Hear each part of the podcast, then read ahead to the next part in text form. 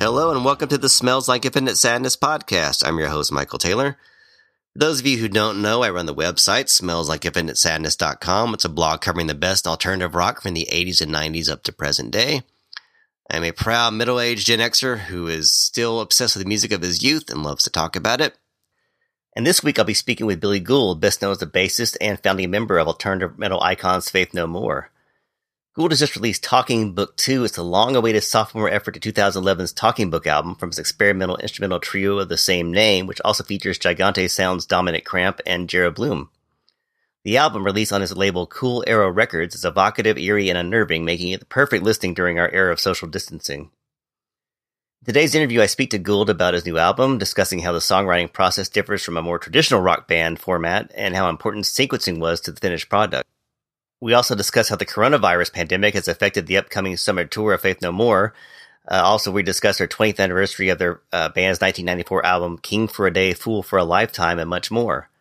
Sit back and enjoy the interview, and I'll be back afterwards where I'll be playing a track off the new album. So, I guess my first question, it's been 11 years since the last Talking Book release. Right. So what was the main reason there was such a delay, and what kind of got the ball rolling for the new album to get back together? Well, it wasn't exactly 11 years. I mean, it came out in 2011. We had it out for about a year and a half, 2 years. I mean, the original reason we did it was kind of an experiment because Jared and I had worked on stuff. He has an experimental label called Gigante Sounds, and I had done some stuff with him with mixing and some mastering stuff. And we wanted to see what would happen coming from two different backgrounds and what would come out of it. So we originally did the Talking Book was kind of just to see, it was kind of an experiment. And we ended up doing shows with that. And once we started doing shows, we kind of realized that it could be kind of a thing. And, but it took a couple of years, shows. And by about 2013, 2014, we thought we'd be pretty much ready to make another record. But a bunch of things happened. We finished a tour in South America, and we kind of had this great chemistry where we were improvising a lot, but keeping true to the record, which is not easy to do with this kind of layered music. Mm-hmm. And we kind of had a good handle on it. And my studio had this flood where everything got ripped out of the studio, and they saved everything, but it kind of took another 7 months to get it all kind of working again. Mm-hmm. And then that happens, and all this material that you had that was really fresh, kind of all of a sudden we were thinking, well, I could do that better. You could do that better. And we're dealing with abstract music, so it's kind of one of these things you can't let it go until it feels like it's ready to let go. Yeah. And we just, you get into these crazy things where, you're chasing the dragon, and that's kind of what happened. I mean, I got in a motorcycle accident. That set us back. Our studio flooded again. Oh, God. That was crazy.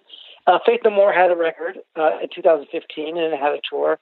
So there's all these things, and then every time you have this break of 6 months, 7 months, and you come back, you're going to go at it a little bit differently. And, thank God we finally got where we needed to get this year. And I've got to say, when I listen to the things that we did, in the very beginning, which was the impetus of this record, what we came up with at the end was much better. So it was worth it. Well, I was reading in the press release how it was kind of designed to be digested as one whole piece seamlessly. That's right. And how much work was put into the track listing and making sure how the tracks flowed together? A lot. That's part of the thing that took so long because, this music is all about feeling and kind of making a statement that feels whole. It all kind of has to make sense with each other. And it's like working with clay. You kind of go in one direction and it kind of offsets everything else. And finding this harmonized balance where every track works with each other and it still kind of unifies as a whole, that just that's what took such a long time to do. And I'm just happy we did it. And do you think, we're in such a singles-driven kind of era right now and streaming and all that, do you think that sequencing is kind of a lost art? And what is that? It could be. I think, yes, it's hard to have an attention span to listen to something like that, even for me. And I come from more, I grew up listening to LPs, right? But you know, at the same time, I miss something about music that's conceived that way, because there's an intention to it that I don't hear mm-hmm. so much in contemporary music. And so I tend to want to work on music because there's something lacking in my life, and I kind of want to try to find out what I'm missing so I can fill that hole. So I kind of, in a way, we kind of did it for ourselves. Whether it translates or not will be really interesting to see. I mean, this pandemic thing might actually be helping a little bit. Yeah, and I'm going to get into that in a little bit, but one thing I really enjoyed about the album, it's for me, it's what's so cool about it is it's very hard to place time-wise. It feels, some stuff feels very modern, some stuff feels kind of ancient or vintage. It's got a very kind of timeless sound, given the, I guess, the diverse mix of instruments you're using on the album. So how do you think that that sound evolved, and was that kind of intentional to have something that you can't quite pin down as far as like genre or era? Well, it has to do a little bit with our tastes, and we're lucky because we all kind of envision the same thing with what we were doing, and the way I can best describe that is the album cover itself, because it's like a really old structure, an old building for an old society, but it's also looks like it came from a 1967 film. And there's a little bit of modernity to it, and there's still a very old concept and subject matter. All of our work always has this little bit of nostalgia in it, always, always, always. And we try to make kind of I'm talking really abstract, thoughts here, but try to make kind of like nostalgia kind of modern, if that makes any sense. Mm-hmm. We like sounds that are evocative, that remind us of things, that take us to things from our memory, but reconfigure them so that it's something new. Well, I was thinking, looking at the album cover and listening to it, tracks like Early Sorrows or They Came at Dawn, it's all got a very cinematic quality to it. I mean, and I was wondering, It kind of feels like a soundtrack that a film that doesn't exist. So that's exactly what it is. Exactly. Correct. That you heard it the right way. That we basically, it's visual stuff. So when we're making the record, we're making a track. We know it's working because we start seeing stuff. We start seeing scenes. In a way, we're making a film without making a film. Were there any films that inspired it in particular, or any composers that might have inspired it in particular? Many. I mean, if you think about all the films, I'm 56 years old, all the films I've seen in my life, all of them, right? It's kind of like your relationship, because what happens is when you see films, when I was young, I saw the film Duel, right? Oh, yeah. Dennis Weaver. There's a certain, it's evocative. It brings a certain part of your imagination, or Rebel Without a Cause, or, Solaris, right? They're all very evocative in different ways. It's the magic of the where it takes you, I think, is a feeling, and that's what we're shooting for with the music. It is this evocativeness that reminds you of something classic, but you don't know what it is. And I know that obviously you're best known as a bass player, but I was curious what other instruments you played on this album, and is the songwriting process really different for this versus like in a rock band kind of format? How do you guys kind of start your? Well, completely different. Yeah, completely. So, okay, there's a couple songs that are more conventional on this, which is kind of weird for us to do. And I played the piano on one and the guitar at the end on Absent Horizon. And that was just a really sparse, rough idea. And we get that, and that's just raw materials, like any raw materials. And we just mold it, and we add any kind of sound that works. Anything from iPhone capturing, from sampling turntables at 6 RPM, whatever. Well, as long as it works. And with a band, this is completely different for me, because with Faith No More, with my experience before that, everything was linear. Everything was, there's a beginning, there's a middle, there's an end. There's a structure building that follows like a story. This is completely the opposite. This is like you can go in any direction. It's almost like option paralysis, and you're kind of driving. You're discovering where you're going, and rather than driving where you're going, you're kind of following. So you're going the right way because it starts feeling like the right way, and it's a really backwards way to work. I didn't like it in the beginning, but I really like it now, and I also see because basically what you're doing is you're composing with feelings, right? Mm-hmm. And you're following things, actually. You're more like channeling. And when you get there at the end, you're like, why did I, you look at yourself and you go, why did I choose to go this direction? Why do we make these choices to get here? And why does this feel finished? What is this telling about ourselves, why we got here? And that's, you look back at it and you're like, you kind of see where you were going, even though consciously at the time you didn't really know you were doing that. And that's a long, long answer, but I hope it makes sense what I just said. No, it does. And I'm glad you brought up Absent Horizon, because I was going to say that. I thought that was very interesting how it has a very different feel from the rest of the album as far as the mix of acoustic guitar and piano and horn. So I was just kind of wondering, how did you decide that would be the final track and you know, that would be a good way to close out the album? Well, just, you know, when we have a material that we get to choose from, I mean, it's kind of like everything goes, and I say, hey, you know, I go to Jared, hey, this is a bunch of stuff here, like this thing I've got, and he's like, oh man, this is completely like a prog thing from like the 70s, right? Like, you know, you can see like Burt Reynolds in night gear or something, you know? And it's like on the side of a river or something, right? So it's like this totally could work with that, and like it's totally kind of out there, but at the same time, if you can bring this kind of element in, it really actually adds to everything else too. It's not just drones.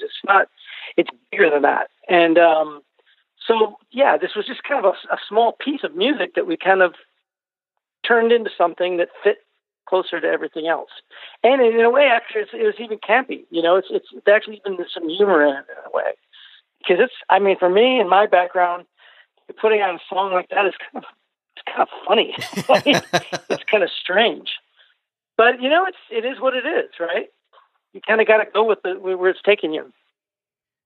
I was actually going to ask, too, where did that I forget which song it was, but the soundbite at the beginning about my dad was in the Army, that was had a very kind of David Lynch feel to that one. It totally.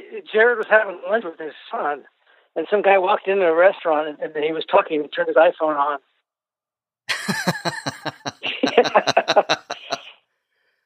It was definitely some real life. Definitely. That was a real one, yeah. Well, you know, we're talking about the coronavirus, and there's been a lot of talk about when people can go see live shows again. Did you have any initial plans for live performances from Talking Book 2 once things begin to settle down, or you're kind of just keeping it up in the air? Any plans for like a remote broadcast somewhere? Or? I mean, it'd be kind of interesting to do. Right now I was going to be leaving in about a week on tour with Faith No More through the summer. So we were going to release this record, but we didn't plan to have any shows because I didn't think it would have been possible. And now that's all up in the air. So that's something we kind of, from our distant spots, can figure out what we want to do. I mean, I think for this music, you could do a remote concert, actually. You kind of could do it. As long as we can get these, I mean, making this music and putting it on and committing it and mixing it, that's one thing. But then disassembling it, figuring out how you're going to do it live and how you can keep it loose enough to where it can kind of be a little bit different each time you do it, that's tough too.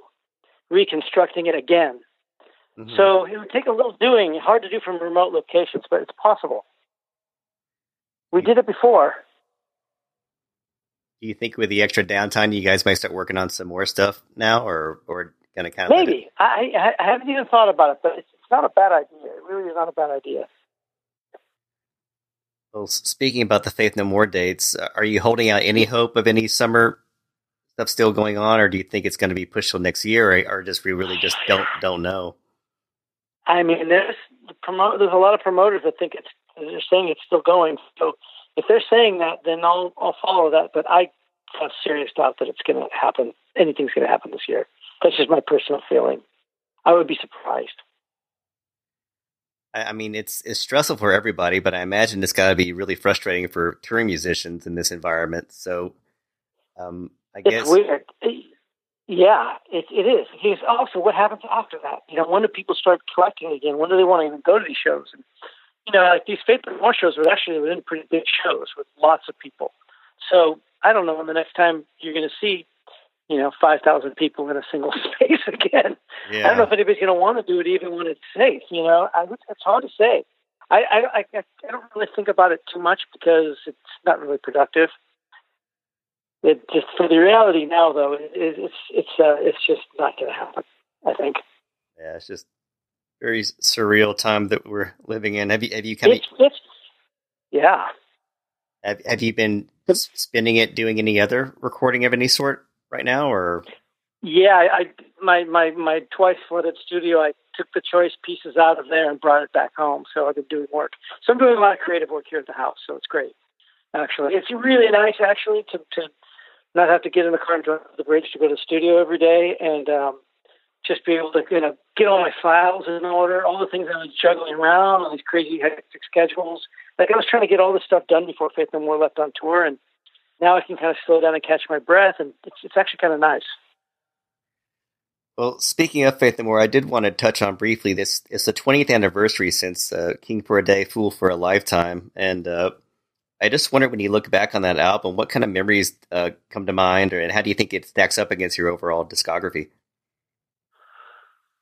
Well, I like it. I liked it when we did it. It was very different than what had come before it, which didn't bother me at all. It had a really strange reception at the time, where a lot of people did not like it because it didn't have that Technicolor thing that Angel Dust had. But, now, if I talk about now, a lot of people say that was the record even more than Angel Dust or nothing made an influence on them. I talked to a lot of people like that. So it's just another stage of our life where I think we wanted something that was a little more direct, a little more stripped down, and we worked with a different producer for the first time, and just to kind of see what happened. And I still think it's listenable myself. I could listen to that record. Well, I mean, I think that it's, even like you mentioned, when it came out, it was kind of received indifferently, but I think it's become a real fan favorite for a lot of people. It's like their favorite album, or at least their second favorite. It's definitely neck and neck with what Angel does. I'm quite happy to hear that, because that thing, really, Angel Dust, we got kicked around a lot on that one, but King for a Day, we got brutalized on it. I mean, it went down like a rock. But we were also very, very stoked when we finished it. We were very excited about it. So it's nice to see that, our intuitions, even though at the time it might have seemed like we made a mistake, it actually wasn't in the end. Like, I think that what we were doing actually stood the test of time a little bit. You have any plans, or are there any plans for like a special edition, or perhaps if the tour does happen, maybe doing like kind of some deep cuts from it, or has it not really kind of been discussed that much? What do you mean? As far as doing more tracks from that record, you mean? Just like doing like a re-release, or actually if the tour does happen, maybe adding some like deep cuts to the set from that album, or has that been discussed, or? No, well, it's really interesting. I mean, the record business has changed a lot since that record was made, and we were on Warner Brothers back then, Reprise, and they do a lot of reissues of this record and don't tell us about it. I don't know. I think they might have some plans, but we don't know what they are. We don't really have a big say in the matter. Does that frustrate you when you kind of find out about it secondhand, or? We knew that this was part of it, came with the game back in the day. Even when you get stuck on a major label, these are the kind of things you risk you run into. But it's okay. I mean, we're not really thinking back there. Like, we're not overly protective over our past body work to the point where it drives us nuts. It'd be, I don't know. It's great. It'd be great to do something kind of cool, but it's kind of did happen, 25 years ago. So we can let it go. Well, back to Talking Book 2, are there any plans on doing like any videos for it, or any? Yeah, we have 2 videos out now that were both done by directors in New Zealand, coincidentally. And there was, you can go on their YouTube page, and you can, on the Cool Arrow page there. Basically, the first one is 2 songs on the record. The first 2 songs, Thermal Drift and I forgot the second name. Anyway, he got a lot of footage from NASA, and from a lot of directors who had a lot of nature footage, and use that. I think it's cool. It's a little bit kind of Scottish, but I think the music and the visuals work very well together. And the second one just came out yesterday, as a matter of fact. Oh, cool. And another New Zealand director, and he did it himself. It was all CGI to track Austin Glass. And there's going to be one more coming out in about a week that Dom, our third member, he did. Very cool. Yeah. And his is going to be more real classic talking bookish, that he got found footage from the library and assembled something out of that. That sounds really cool. I always love that kind of audio, visual collage, and next that I can see that really working really well with the music from that album for sure. It is way more zen. Exactly. It doesn't really have to tell a literal story, but the impact sometimes without doing that sometimes can be stronger. Well, I guess that wraps up all my questions about the album. Is there anything else you wanted to mention about that you wanted to promote, or anything else you wanted to say about the album before we wrap up? Or I would like to say, this music is really strange. It's hard to put in a box because it's not just drone music, and it's not just compositional music. I don't know what it is. We don't know what it is. And I'm happy that you really took the interest, to talk about it, because for us, it's something we're really happy. We've just spent a long time doing it. And if we didn't, this would have been hell on earth. So I'm just happy that you wanted to talk about it.